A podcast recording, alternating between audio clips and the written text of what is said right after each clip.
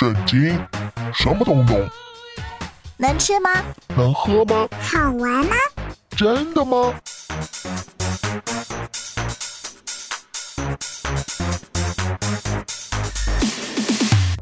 圣经鸡尾酒。干杯！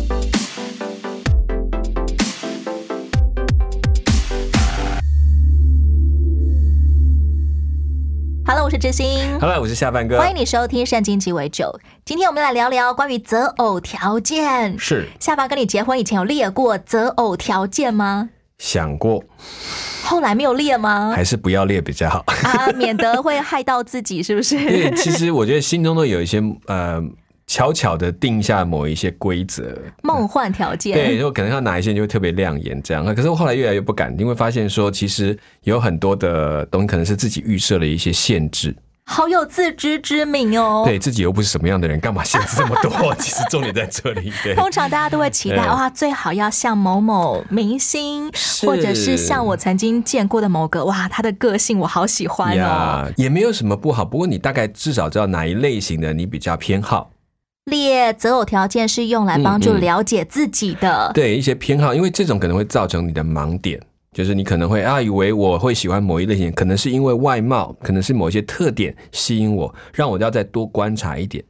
我们现代人在择偶条件的时候，大家常常会讲到一个观念，叫做要找三观一致的对象。是三观嗯指的就是世界观、人生观，还有价值观，这些大家都能够理解。可是是到底怎么样能够找到跟我有同样的世界观、人生观、价值观的人呢？其实你知道，这个爱情是盲目的。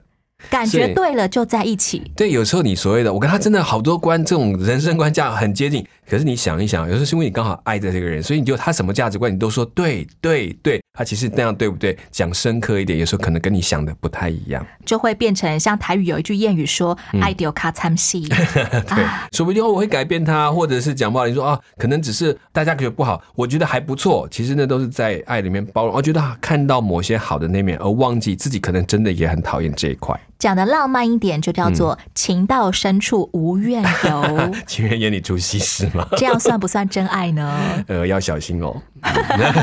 可是地雷就已经踩下去，甘愿自己被炸伤、炸死，呃，对，怎么办呢？收不回来了耶！所以我们总是说劝他们真的在下选再多看两眼，再多在团体当中互动一点，也是为这个原因。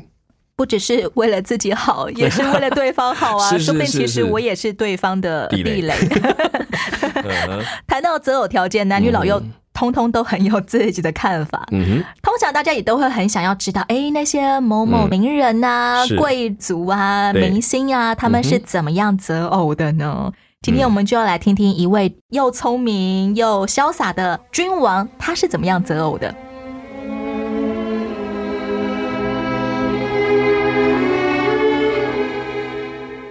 妈，我爱上了一个漂亮的亚门女孩，请您跟爸爸说说，看她肯不肯。跟我说什么？什么是肯不肯呢、哦，我我想请您去亚门人叶氏的家，替我向他女儿天丽提亲。我儿，那女孩敬拜真神上帝吗？不，呃这我我以后可以改变她。孩子，上帝禁止我们娶外邦人，你万不可冒犯上帝，尤其是这婚姻大事。我会改变她吗，我有把握。妈，您跟爸爸说嘛。我儿，我完全同意你爸爸的话。你跟不信的人结合，上帝怎么会赐福给你呢？我要娶她。如果像所罗门那么聪明的国王都能够娶好多外邦女子，我只要一个有什么不行呢？不管你们同不同意，我要娶她。你看，连民族英雄、国家元首都这样做，我们做父母的有什么话好说呢？怎么禁止孩子去做呢？外面谣传，所罗门王还要为他的妻子建造外邦神庙呢。可能不仅是谣传，他已经为外邦女子造了一些秋坛，恐怕我们的王会被引诱去拜偶像呢。所罗门早年亲近上帝，行事正直，所以上帝赐福他。唉，可惜现在大不相同了。他加了我们好多税，又多征了好些个壮丁去当兵。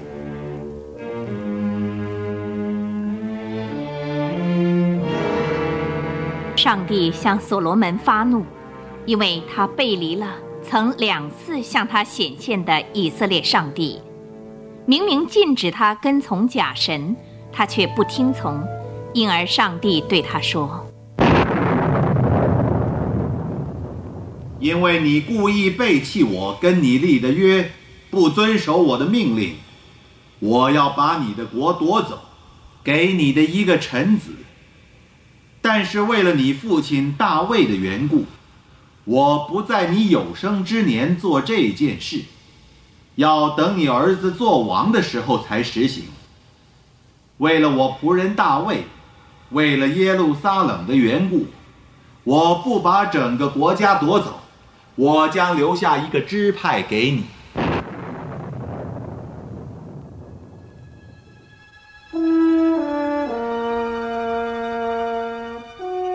上帝给所罗门兴起了敌人，有以东人哈达，占领大马色的利逊，还有监督劳工的耶罗波安。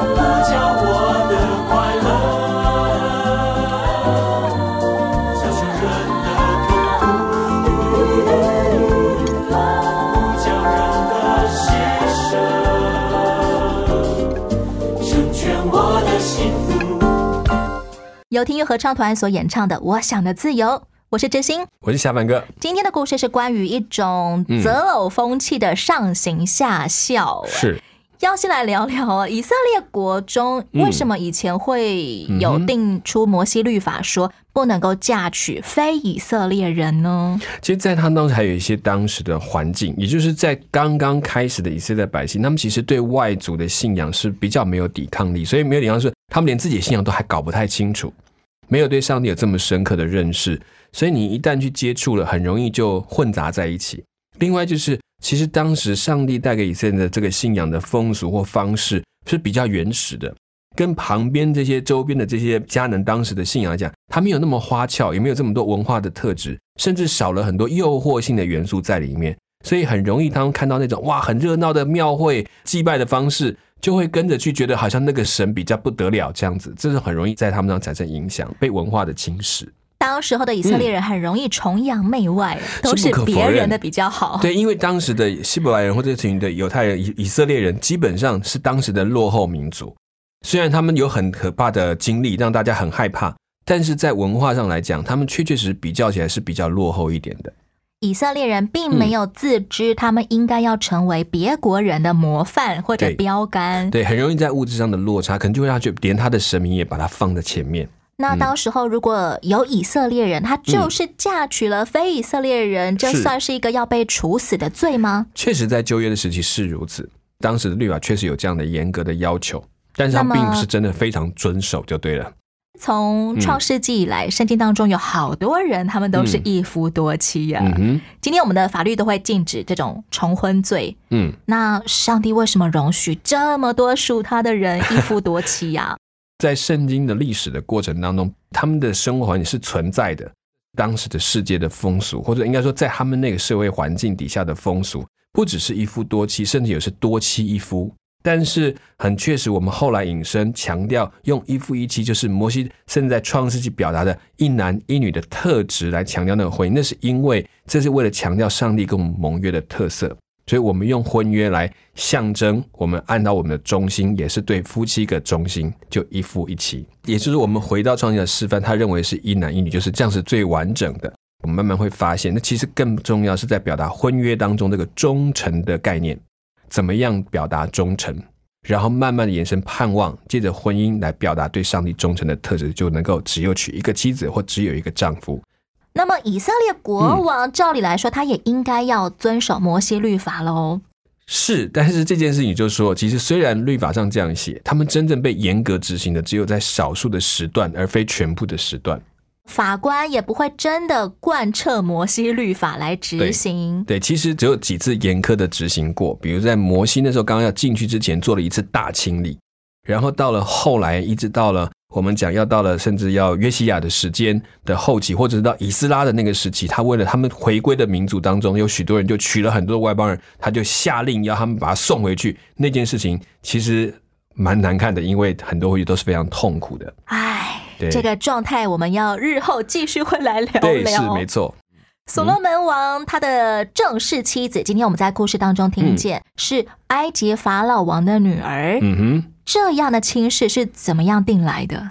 其实呢，我相信跟外交是最有关系的。以当时以色列所处的环境来讲，在列强之间，而埃及就是首当其冲的一个强国，俗称政治联姻。对，甚至是个人质。我讲不完，他是个人质，你放在我这里让我保管。你要是要打我，我第一个杀的就是你女儿。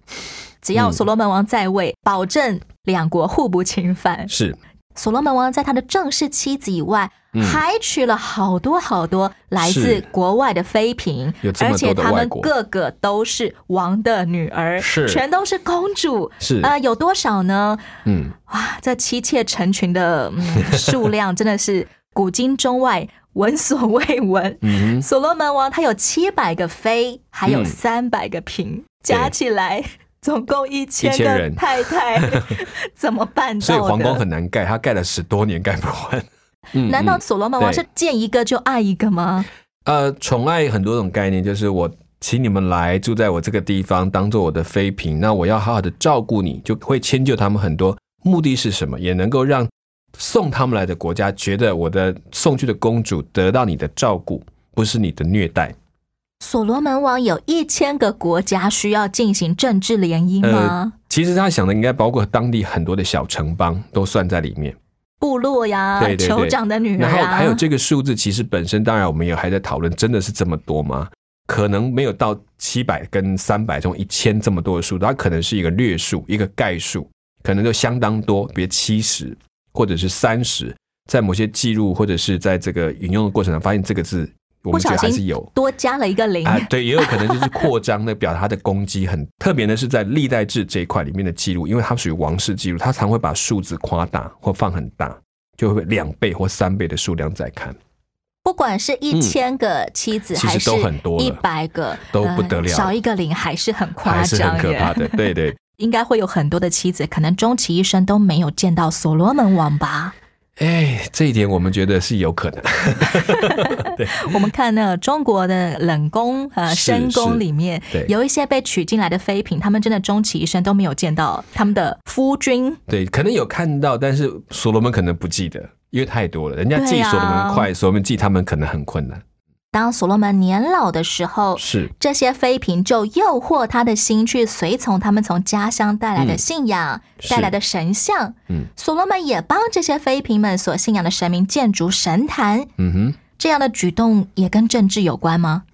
严看来，我讲是有一点关系，可是也包括他年纪大了之后，有很多有点像我们讲看他的妃嫔那种照顾的心情，就会很妥协，照顾小妹妹，而且某一种程度是一种骄傲，觉得我已经到了一个位置，你们还要来求我，然后我就照顾你们，我施恩，你们去开吧，去弄一个这样的东西，给你一个方便。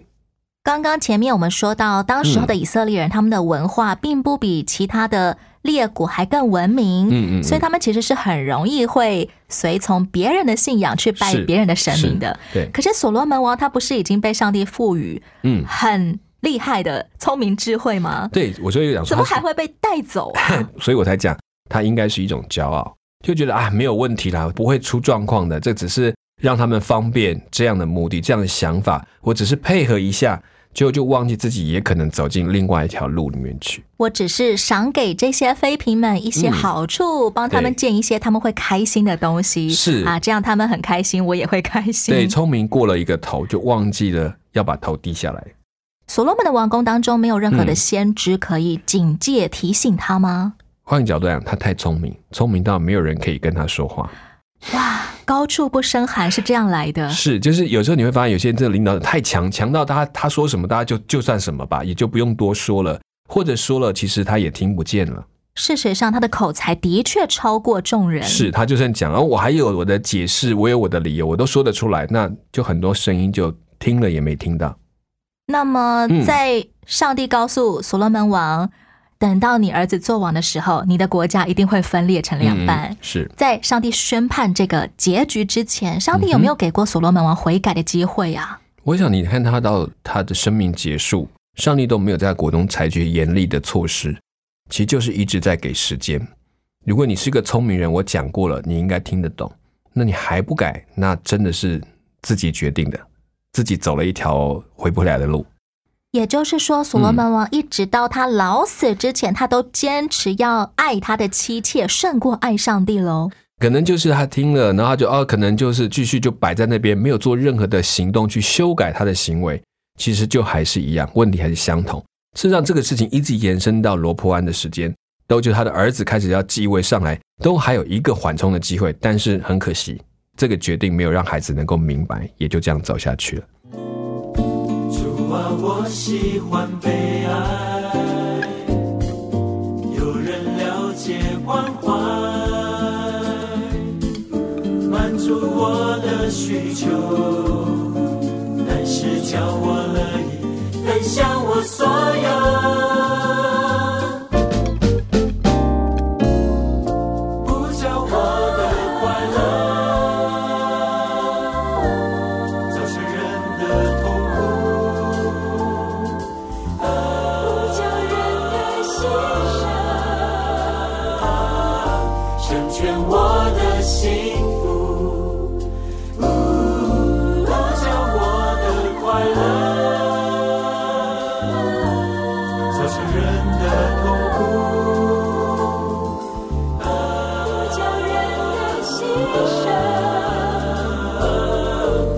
全我的幸福。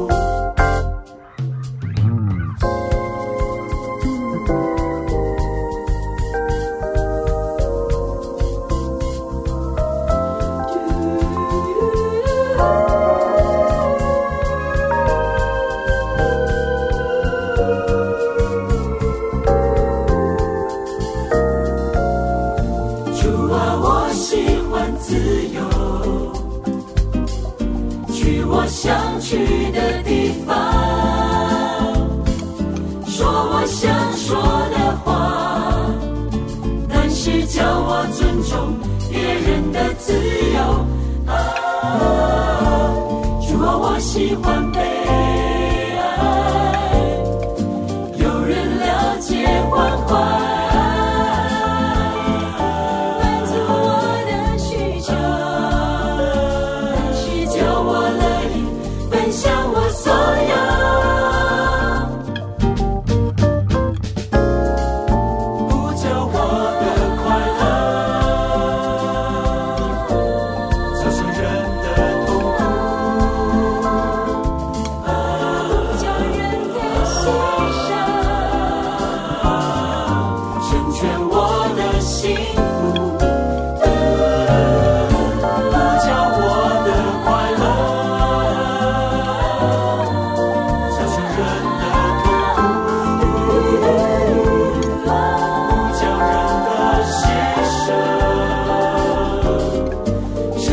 我的幸福。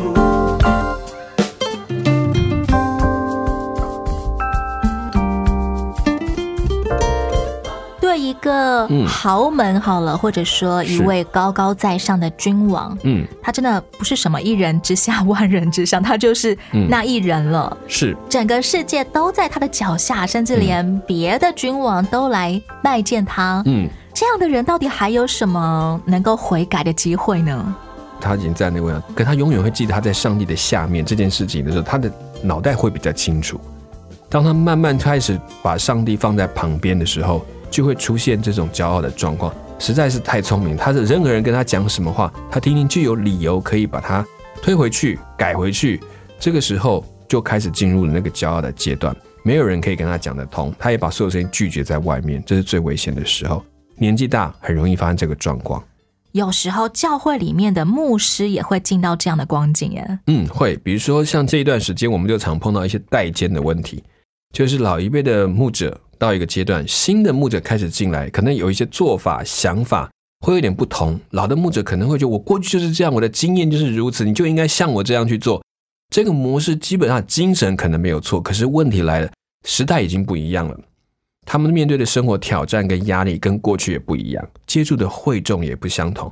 如果你要扩展、要成长或要改变，你必须踏进现在的这群人当中。但这件事情可能就在这种卡住了，所以有一些甚至我们看新的传道人进到教会，可能待没有太久，就只好换教会。他不是不喜欢这个会众，也不是不想牧养，但是就好像一直卡不进去。再来聊聊怎么样能够爱上帝，作为我们人生的首位。嗯，其实说实话，上帝蛮看不见又摸不着的。对，要爱我们的配偶或者爱我们的家人、朋友，真的好像比爱上帝容易耶。是啊，常常提醒，为什么我们一直鼓励弟兄姐妹一定要常常有灵修？其实灵修不是一个规则，也不是一个规定，是常常回到上帝面前去体会上帝跟你的关系，而每一天跟上帝的祷告跟那个读经，会帮助你在今天的生活当中留意神的作为，因为看不见，你不留意就过去了。反而你越留意，又越发现，你就发现常常注意到，当我在某些状况，上帝就在有些方法回应了我，上帝就真的存在，不然会越来越远，越来越开。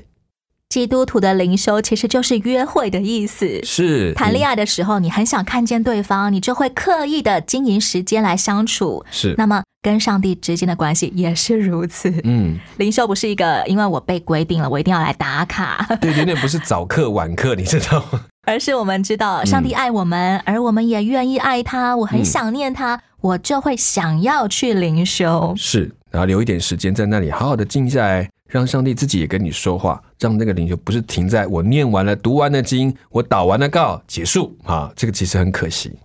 最后我们要聊聊的是，嗯我们看见，即便聪明如所罗门王，他都会被他的妻子带坏。嗯哼，不由得让我们想到，如果基督徒嫁娶了非基督徒，我指的是现在人哦，是不是也都会被带坏呀？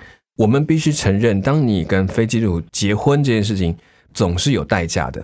也就是你自己心里要明白，那就不太容易，因为他在接纳，他总有他认为你应该花时间跟他在一起的事情，你也必须服侍你的先生或服侍你的太太，这是你既然结了婚，你当负的责任。那你的信心可以继续的维持？这是一个非常大的考验，我不否认。有人提醒说，跟非基督结婚，你要守份，你要把妻子的角色或先生角色扮演的更完美，或更能够见证你的上帝，来让另外一半知道你的信仰是好的而。且是你真的是这样看法，而不是只是哦，我只是当做一个一般的信仰。你知道很多庙，我今天拜完可拜另外一个庙，可是我们的信仰不是，是这个上帝就是我的上帝，所以很多人也在看。当然，这一定会产生一些冲突，你怎么去面对？很多基督徒会有一个惧怕，以为说上帝不准我们跟非基督徒交往，不然上帝就要惩罚我们。对，但今天节目一开始我们聊到，其实上帝嗯并不是颁布一个硬性规定，而是是告诉人们这样会比较好。对，所以当我们也是得到信与不信不可同父一个的，稍微停一下看这个经文，它并不是指婚姻，它指的是同工。两只牛要背同一个轭来对呃推磨啊、犁田啊是，这个指的是在做工。施工上，对，没有错。真正的关键仍然在于我知不知道我服在谁的权柄之下，是的，就是那一位爱我的天赋上帝。嗯，下一回我们要继续聊聊，当所罗门王执意要爱他的妃嫔妻妾、胜过爱上帝，会为他的儿子带来什么样的影响？我是真心。我是小粉哥，节目最后来听由约书亚乐团所演唱的《没人可以代替》。神经鸡尾酒，我们下一回空中再会喽，OK，拜拜，拜拜。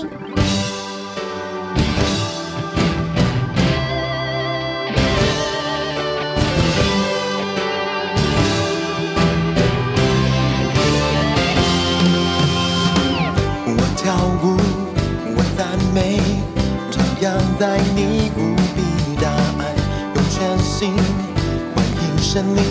只有你是我更加自在，我选择清白，选择荣耀你。不为别的原因，你给我的别人不可以。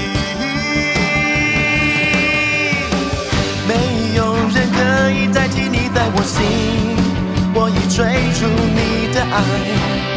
哦，耶稣，一生都不，我全人都已深深被你吸引，生活作息围绕你，没人可以代替，无人能代替。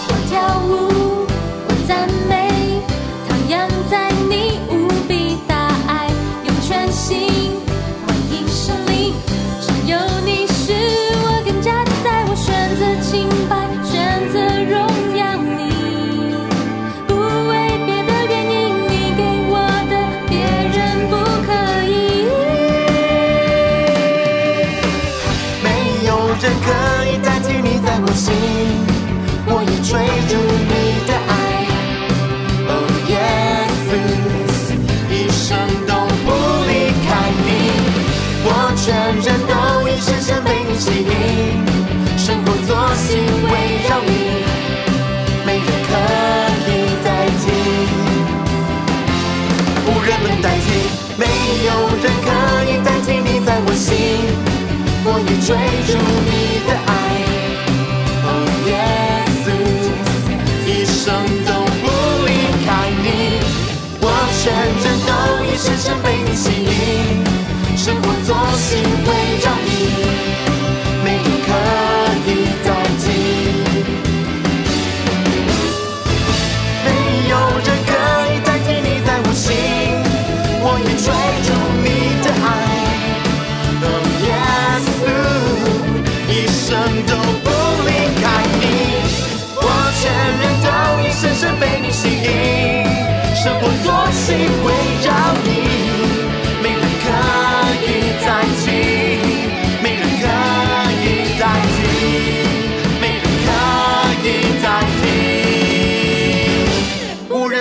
没